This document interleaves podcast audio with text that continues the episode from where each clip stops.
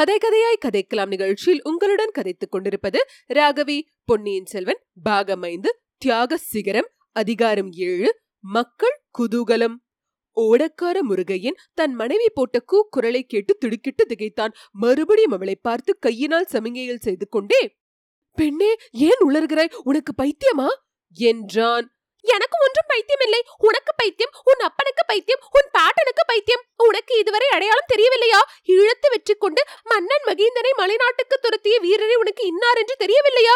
சக்கரவர்த்தியின் திருக்குமாரரை, சோழ நாட்டு மக்களின் கண்ணின் மணியானவரை, காவேரி தாய் காப்பாற்றி கொடுத்த தவ புதல்வரை உன்னால் அடையாளம் கண்டு கொள்ள முடியவில்லையா? அப்படியானால் இவரோடு எதற்காக புறப்படுகிறாய்? எங்கே போக புறப்பட்டாய் என்றாள் ராக்கம்மாள்.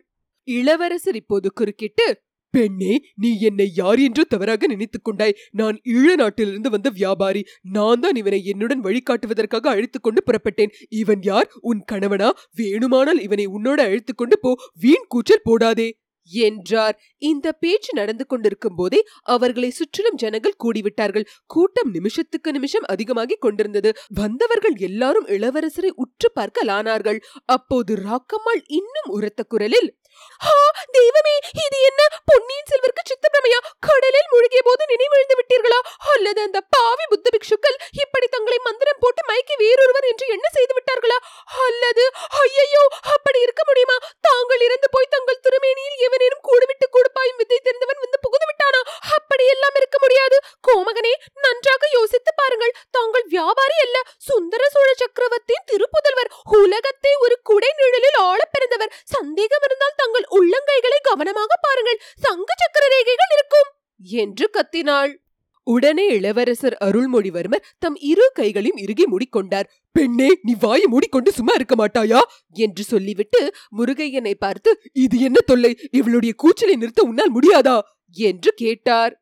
முருகையன் தன் மனைவியின் அருகில் வந்து காதோடு, ராக்கம்மாள், உனக்கு புண்ணியமாய் போகட்டும், பேசாமல் இரு. இளவரசர் யாருக்கும் தெரியாமல் வியாபாரி வேஷத்தில் தஞ்சாவூர் போக விரும்புகிறார் என்றான். அட பாவி மகனே, இதை முன்னாடியே சொல்லியிருக்க கூடாதா? புத்த மடத்தில் இளவரசர் இருக்கவே மாட்டார் என்று சொன்னாயே, அந்த புத்தியோடு தான் இப்போது விருந்திருக்கிறாய். ஐயோ, என்ன குற்றம் செய்து விட்டேன்? ஆசை மிகுதினால் உளறிவிட்டேனே. பாவி பழுவேட்டர்கள் தங்களை சிறைப்படுத்தி பழிவாங்க சமயம் பார்த்து கொண்டிருக்கிறார்களே, அது தெரிந்தும் இப்படி தங்களை பகிரங்கப்படுத்தி விட்டேனே. இளவரசி, ஆனாலும் நீங்கள் அஞ்ச வேண்டாம். பழுவேட்டரர்கள் தங்கள் திருமேனியில் ஓர் அணுவும் தீங்கு செய்ய முடியாது. என்னை போலும் என் கணவனை போலும் லட்ச லட்ச பேர்கள் தங்கள் கட்சியில் நின்று தங்களை பாதுகாக்க ஆயத்தமா இருக்கிறார்கள் என்றாள். உடனே தன்னை சுற்றிலும் நின்ற பெருங்கூட்டத்தை பார்த்து, நான் சொன்னதை நீங்கள் எல்லாரும் ஆமோதிக்கிறீர்கள் அல்லவா? உங்களில் யாரேனும் பழுவேட்டர் கட்சியை சேர்ந்தவர்கள் உண்டா? அப்படியானால் அவர்கள் இப்படி முன்னால் வாருங்கள். என்னை முதலில் கொன்றுவிட்ட பிறகு இளவரசருக்கு தீங்கு செய்ய எண்ணுங்கள் என்று அலறினாள்.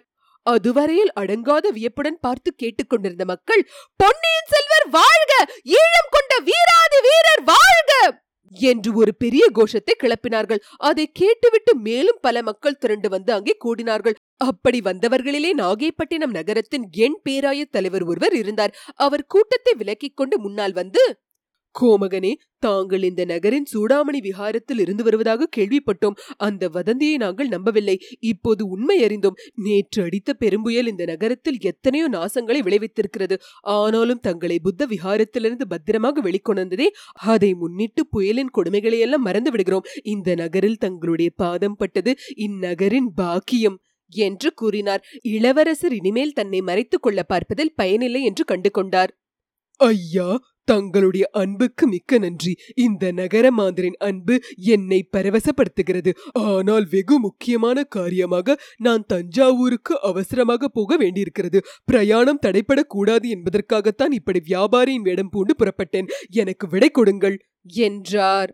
அப்போது கூட்டத்திலிருந்து ஒரு குரல் கிளம்பியது, கூடாது கூடாது, இளவரசர் இங்கே ஒரு நாளாவது தங்கி ஏழைகளாகி எங்களின் உபச்சாரத்தை பெற்றுக்கொண்டு தான் புறப்பட வேண்டும் என்று உரக்க சத்தமிட்டு கூறியது அக்குரல்.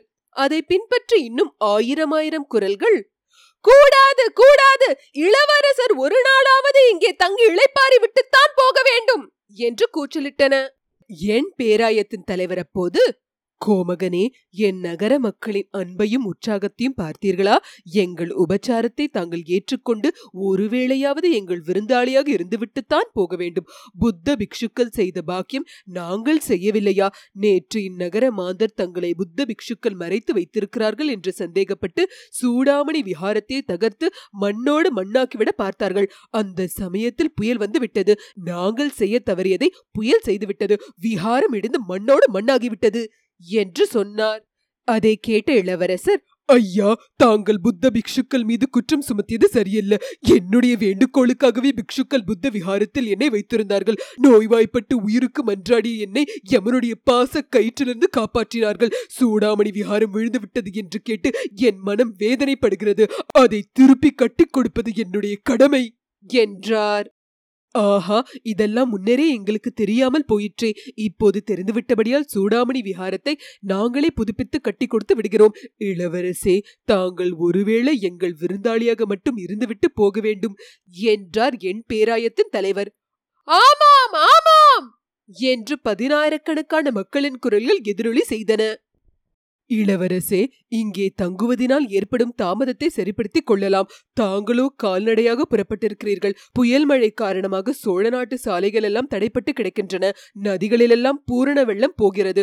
கால்நடையாக சென்று எப்போது போய் சேருவீர்கள்? தங்களை யானை மீது வைத்து ஊர்வலமாக அனுப்புகிறோம். தங்களுடன் நாங்கள் அனைவரும் வந்து தஞ்சாவூருக்கே கொண்டு விட்டு வருகிறோம் என்றார் என் பேராயத்தின் தலைவர். அவர் பேசிக் கொண்டிருக்கையில் ஜனங்களின் கூட்டம் மேலும் அதிகமாகிக் கொண்டிருந்தது. இளவரசர் யோசித்தார். காரியம் என்னமோ கெட்டு போய் விட்டது. ரகசியம் வெளியாகி விட்டது. ராக்கம்மாள் மூடத்தனமாக கூச்சலிட்டு வெளிப்படுத்தி விட்டாள். மூடத்தனத்தினால் வெளிப்படுத்தினாளா அல்லது வேறு ஏதேனும் நோக்கம் இருக்குமா? எப்படி இருந்தாலும் இந்த நகர மக்களின் அன்பை மீறிக்கொண்டு உடனே புறப்படுவது இயலாத காரியம். அதனால் இவர்கள் மன கஷ்டம் அடைவார்கள். அதோடு உத்தேசித்துள்ள நோக்கம் மேலும் தவறினாலும் தவறிவிடும். மத்தியானம் வரையில் இருந்து இவர்களை சமாதானப்படுத்திவிட்டு தான் போக வேண்டும்.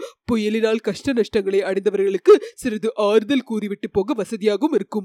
ஆஹா, நான் இச்சமயம் என்னை வெளிப்படுத்திக் கொள்வதால் நாட்டில் குழப்பம் விளையும் என்று இளையபிராட்டி குந்தவை கூறினாரே, அது எவ்வளவு உண்மையான வார்த்தை! என் தமக்கையே போன்ற அறிவாளி இந்த உலகிலேயே யாரும் இல்லைதான். தஞ்சை சிம்மாதன உரிமையை பற்றி பேசுகிறார்களே, உண்மையில் குந்தவை தேவியை அல்லவா சிம்மாதனத்தில் அமர்த்த வேண்டும்? இவ்வாறு பொன்னியின் செல்வர் சிந்தித்துக் கொண்டிருந்த போது ஜனக்கூட்டம் மேலும் அதிகமாகி வருவதை கண்டார். அவர்களுடைய குதூகலமும் வளர்ந்து வருவதை அறிந்தார். புயலின் கொடுமைகளையும் புயலினால் விளைந்த சேதங்களையும் மக்கள் அடியோடு மறந்துவிட்டதாக தோன்றியது. எங்கிருந்தோ யானைகள், குதிரைகள், சிவிகைகள், திருச்சின்னங்கள், கொடிகள், பேரிக்கை, எக்கால முதலே வாத்தியங்கள் எல்லாம் வந்து சேர்ந்து விட்டன. அரைப்பகல் நேரமாவது இங்கே தங்கிவிட்டுத்தான் புறப்பட வேண்டும் என்று இளவரசர் முடிவு செய்தார். என் பேராயத்தின் தலைவரை பார்த்து, ஐயா, இவ்வளவு மக்களின் அன்பையும் புறக்கணித்துவிட்டு நான் போக விரும்பவில்லை. பிற்பகல் வரையில் இங்கே இருந்துவிட்டு மாலையில் புறப்படுகிறேன். அதற்காவது அனுமதி கொடுப்பீர்கள் அல்லவா என்றார். இளவரசர் தங்கி செல்ல சம்மதித்து விட்டார் என்று செய்தி பரவியதும் ஜனக்கூட்டத்தின் உற்சாகம் எல்லை கடந்து விட்டது. குதூகலத்தை வெளிப்படுத்தும் வழிகளை கடைபிடிக்க தொடங்கினார்கள். வாத்தியங்கள் முழங்க தொடங்கின. ஆங்காங்கே வீதிகளில் கத்தி விளையாட்டு, கழி விளையாட்டு, குரவை கூத்து முதலியவை ஆரம்பமாயின. ஜனங்களையும் அவர்களுடைய குதூகல விளையாட்டுகளையும் கடந்து கொண்டு நாகைப்பட்டினத்து சோழ மாளிகைக்கு செல்வது பெரிதும் கஷ்டமாயிற்று. எப்படியோ கடைசியில் போய் சேர்ந்தார்கள். மாளிகைக்குள் இளவரசர் சிறிது நேரம் கூட தங்கி இளைப்பார முடியும் முடியவில்லை. ஏனெனில் அவர் வெளிப்பட்ட செய்தி அக்கம் பக்கத்து கிராமங்களெல்லாம் பரவிவிட்டது. ஜனங்கள் திரள் திரளாக வந்து குவிந்து கொண்டிருந்தார்கள். இளவரசரை பார்க்க வேண்டும் என்ற தங்கள் ஆவலை தெரியப்படுத்திக் கொண்டார்கள். இளவரசரும் அடிக்கடி வெளியில் வந்து ஜனக்கூட்டத்தினிடையே சென்று அவர்களுடைய க்ஷேம லாபங்களை பற்றி கேட்டார். புயலினால் விளைந்த கஷ்ட நஷ்டங்களை பற்றி அனுதாபத்துடன் விசாரித்தார். தான் தஞ்சைக்கு போனவுடனே ஜனங்கள் அடைந்த கஷ்டங்களுக்கு பரிகாரம் கிடைக்க ஏற்பாடு செய்வதாக கூறினார். அதை பற்றி ஜனங்கள் அவ்வளவு உற்சாகம் அடையவில்லை என்பதையும் கண்டு கொண்டார். ஜனங்கள் ஒருவரோடொருவர் பழுவேட்டரர்களின் அதிகாரத்துக்கு முடிவு ஏற்படுமா என்று பேசிக்கொண்டதும் அவர் காதில் விழுந்தது. சக்கரவர்த்தியின் உடல்நிலையை பற்றியும் அடுத்தபடி சிம்மாசனத்துக்கு வரக்கூடியவரை பற்றியும் அடக்கமான குரலில், ஆனால் இளவரசரின் காதில் விழும்படியாக பலரும் பேசினார்கள். இதற்கிடையில் நாகைப்பட்டினம் நகரின் ஐம்பெரும் குழுவின் அதிகாரிகளும் என் பேராயத்தின் தலைவர்கள் அனைவரும் வந்து சேர்ந்து விட்டார்கள். இளவரசருக்கு விருந்து அளிக்கும் பெருந்தர ஏற்பாடுகள் நடந்தன.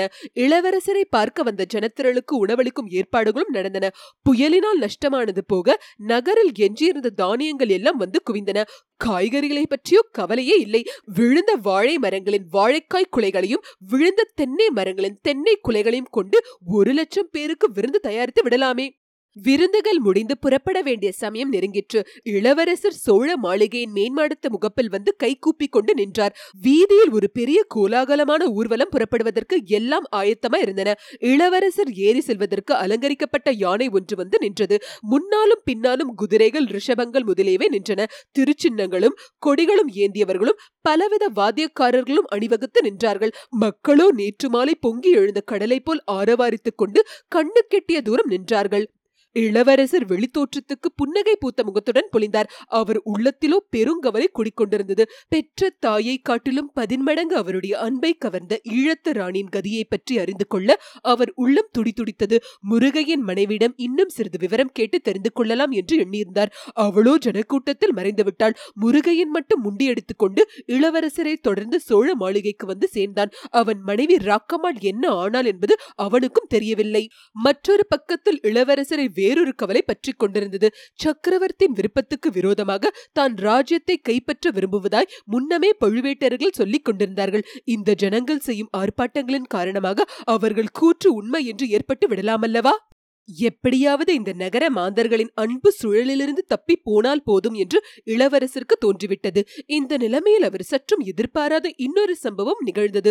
ஜனங்களிடம் விடைபெற்றுக் கொள்ளும் பாவனையில் இளவரசர் கும்பிட்டு கொண்டு நின்ற போது ஜனக்கூட்டத்தை விலக்கிக் கொண்டு ஐம்பெரும் குழுவின் அதிகாரிகளும் எண் பேராயத்தின் தலைவர்களும் மாளிகையின் வாசலில் வந்து நின்றார்கள்.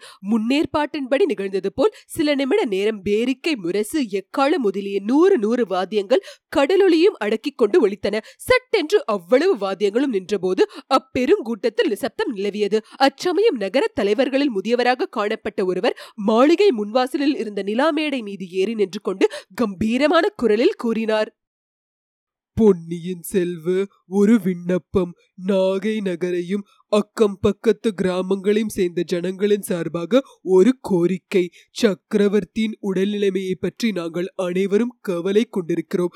அதை போலவே நாங்கள் கேள்விப்படும் இன்னொரு செய்தியும் எங்களுக்கு கவலை தருகிறது.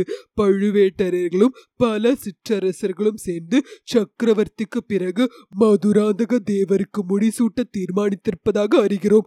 மதுராந்தக தேவர் இன்று வரையில் போர்க்களம் சென்று அறியாதவர். அவர் பட்டத்துக்கு வந்தால் உண்மையில் பழுவேட்டர்கள் தான் ராஜ்யம் ஆளுவார்கள். சிற்றரசர்கள் வைத்ததே சட்டமாய் இருக்கும். இளவரசர் ஆதித்த கரிகாலர் மூன்று ஆண்டு காலமாக சோழ நாட்டுக்கு வரவில்லை. அதற்கு ஏதேதோ காரணங்கள் சொல்கிறார்கள். அவருக்கு மகுடம் சூட்டிக்கொள்ள விருப்பமில்லை என்று கூறுகிறார்கள். அப்படியானால் அடுத்தபடி நியாயமாக பட்டத்துக்கு வர வேண்டியவர் யார்? சோழ நாடு தவம் செய்து பெற்ற புதல்வரும் காவிரி தாய் காப்பாற்றி கொடுத்த செல்வரும் ஈழம் வென்ற வீராதி வீரருமான தாங்கள் தான். மக்களே, நான் கூறியது உங்கள் எல்லோருக்கும் சம்மதமான காரியமா என்று அந்த முதியவர் சுற்றிலும் நின்று ஜனத்திரளை பார்த்து கேட்கவும், ஆம் ஆம், எங்கள் கருத்தும் அதுவே என்று பதினாயிரம் குரல்கள் கூறின. அதை தொடர்ந்து கோஷித்தன. இவ்வளவு கோஷங்களும் சேர்ந்து உருத்தெரியாத ஒரு பெரும் இரைச்சலாக கேட்டது. மறுமொழி சொல்வதற்காக இளவரசரின் உதடுகள் அசைய தொடங்கியதும் ஏதோ மந்திர சக்தியினால் கட்டுண்டு அடங்கியது போல் அந்த பேரிரைச்சல் அடங்கியது. ஐயா, நீங்கள் எல்லாரும் என்னிடம் கொண்டிருக்கும் அன்பை கண்டு ஆனந்தப்படுகிறேன். ஆனால் அந்த அன்பை நீங்கள் காட்டும் விதம் முறையாக இல்லையே. என் அருமை தந்தை சுந்தர சோழ சக்கரவர்த்தி இன்னும் ஜீவிய வந்தராக இருக்கிறார் என்பதை நீங்கள் மறந்துவிட்டதாக தோன்றுகிறது. சக்கரவர்த்தி நீடோடி வாழ வேண்டும் என்று என்னுடன் சேர்ந்து நீங்களும் பிரார்த்திக்க வேண்டும். சக்கரவர்த்தி ஜீவிய வந்தராக இருக்கும்போது அவருக்கு பிறகு பட்டத்துக்கு யார் என்பதை பற்றி யோசிப்பது ஏன்? நகர தலைவர்களின் முதல் தலைவரான முதியவர் இளவரசரின் இக்கேள்விக்கு சரியான விடை வைத்திருந்தார். பொன்னியின் செல்வ, சோழ நாட்டில் ஒரு மன்னன் உயிரோடு இருக்கும்போது அடுத்தபடி பட்டத்துக்கு உரியவர் யார் என்பதை நிர்ணயித்து விடுவது தொன்று தொட்டு வைத்திருக்கும் வழக்கம். மதுரை கொண்ட வீரரும் தில்லை அம்பலத்து கோயிலுக்கு பொற்கூரை வேந்தவருமான மகா பராந்தக சக்கரவர்த்தி தம் காலத்திலேயே தமக்கு பின் பட்டத்துக்கு வரவேண்டியவர்களை முறைப்படுத்தி விடவில்லையா? அதன்படிதானே தங்கள் தந்தை சிம்மாசனம் ஏறினார் என்றார். ஆமாம், ஆகையால் இப்போதும் அடுத்த பட்டத்துக்கு உரியவரை பற்றி சக்கரவர்த்தி தானே தீர்மானிக்க வேண்டும். நீங்களும் நானும் அதை பற்றி யோசிப்பதும் பேசுவதும் முறையல்லவே என்றார் இளவரசர். பொன்னியின் செல்வ சக்கரவர்த்திக்குத்தான் அந்த உரிமை உண்டு என்பதை ஒப்புக்கொள்கிறோம்.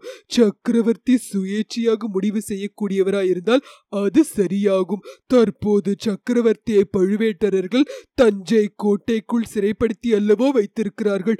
இளவரசே, இன்னும் சொல்ல போனால் சக்கரவர்த்தி உயிரோடு இருக்கிறாரா என்பதை பற்றியே எங்களில் பலருக்கு சந்தேகமாயிருக்கிறது. தங்களுடன் தொடர்ந்து தஞ்சைக்கு வந்து அந்த சந்தேகத்தை தீர்த்து கொள்ள விரும்புகிறோம். அதிர்ஷ்டவசமாக சக்கரவர்த்தி நல்லபடியாக இருந்தால் அவரிடம் எங்கள் விருப்பத்தை தெரிவித்துக் கொள்வோம். அவருக்கு பிற்பாடு தாங்கள்தான் சிங்காதனம் ஏற வேண்டும் என்று விண்ணப்பித்துக் கொள்வோம். பிறகு சக்கரவர்த்தி முடிவு செய்கிறபடி செய்யட்டும்.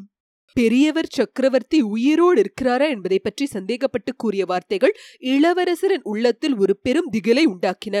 இத்தனை நாளும் அவர் அறிந்திராத வேதனையும் பீதியும் ஏற்பட்டன. சக்கரவர்த்தியின் உயிருக்கு ஏதோ ஆபத்து நெருங்கிவிட்டது போலவும் அதை தடுக்க முடியாத தூரத்தில் தாம் இருப்பது போலவும் ஒரு பிரமை உண்டாயிற்று. ஈழத்து ராணியை யாரோ மூர்க்கர்கள் பலவந்தமாக பிடித்து கொண்டு போன விவரமும் நினைவுக்கு வந்தது. இனி ஒரு கணமும் தாமதியாமல் தஞ்சை போய் சேர வேண்டும் என்ற பரபரப்பு ஏற்பட்டது. ஒரு சில வினாடி நேரத்தில் இளவரசர் தாம் செய்ய வேண்டியது இன்னதென்று தீர்மானித்துக் கொண்டார். இவர்களுடன் வாதமிட்டுக் கொண்டிருப்பதில் பயனில்லை. பிரயாணப்படுவதுதான் தாமதமாகும். இப்போது இவர்கள் பேச்சை ஒப்புக்கொண்டதாக சொல்லி பிரயாணப்பட்டுவிட்டால் வழியில் போக போக வேறு உபாயங்களை கண்டுபிடித்துக் கொள்ளலாம். ஐயா, உங்களுடைய விருப்பத்துக்கு நான் குறுக்கே நிற்கவில்லை. சக்கரவர்த்தியை பற்றி தாங்கள் கூறியது அவரை தரிசிக்க வேண்டும் என்ற என் கவலையை அதிகரித்து விட்டது. நான் உடனே புறப்பட வேண்டும். நீங்களும் சக்கரவர்த்தியை தரிசிக்க விரும்பினால் தாராளமாக என்னுடன் வரலாம். பட்டத்து உரிமையை பற்றி சக்கரவர்த்தி என்ன சொல்கிறாரோ அதை கேட்டு நாம் அனைவரும் நடந்து கொள்வோம் என்றார். சிறிது நேரத்துக்கெல்லாம் இளவரசர் யானை மீது ஏறிக்கொண்டு பிரயாணப்பட்டார். ஆயிரக்கணக்கான மக்கள் அடங்கிய ஒரு மாபெரும் ஊர்வலம் தஞ்சையை நோக்கி புறப்பட்டது. போக போக இளவரசருடன் தொடர்ந்த ஊர்வலம் பெரிதாகி கொண்டிருந்தது. இத்துடன் அதிகாரம் ஏழு முற்றிற்று. கேட்டு கதைக்கலாம் நிகழ்ச்சியை கேட்டு எங்களை ஆதரிக்கும் அன்பர்கள் அனைவருக்கும் எங்கள் சிரம் தாழ்ந்த வணக்கங்கள். மேலும் நன்கொடை மூலம் ஆதரவு அளிக்க விரும்புவோர் W W W dot K two கதைக்கலாம் டாட் காம் என்ற இணையதளத்தின் மூலம் சேர்ப்பிக்கலாம். கேட்டு கதைக்கலாம் அலைவரிசையை உங்கள் உற்றார் உறவினருக்கு பகிர்ந்து மேலும் ஆதரவு அளிக்குமாறு விண்ணப்பிக்கிறோம். நன்றி, வணக்கம்.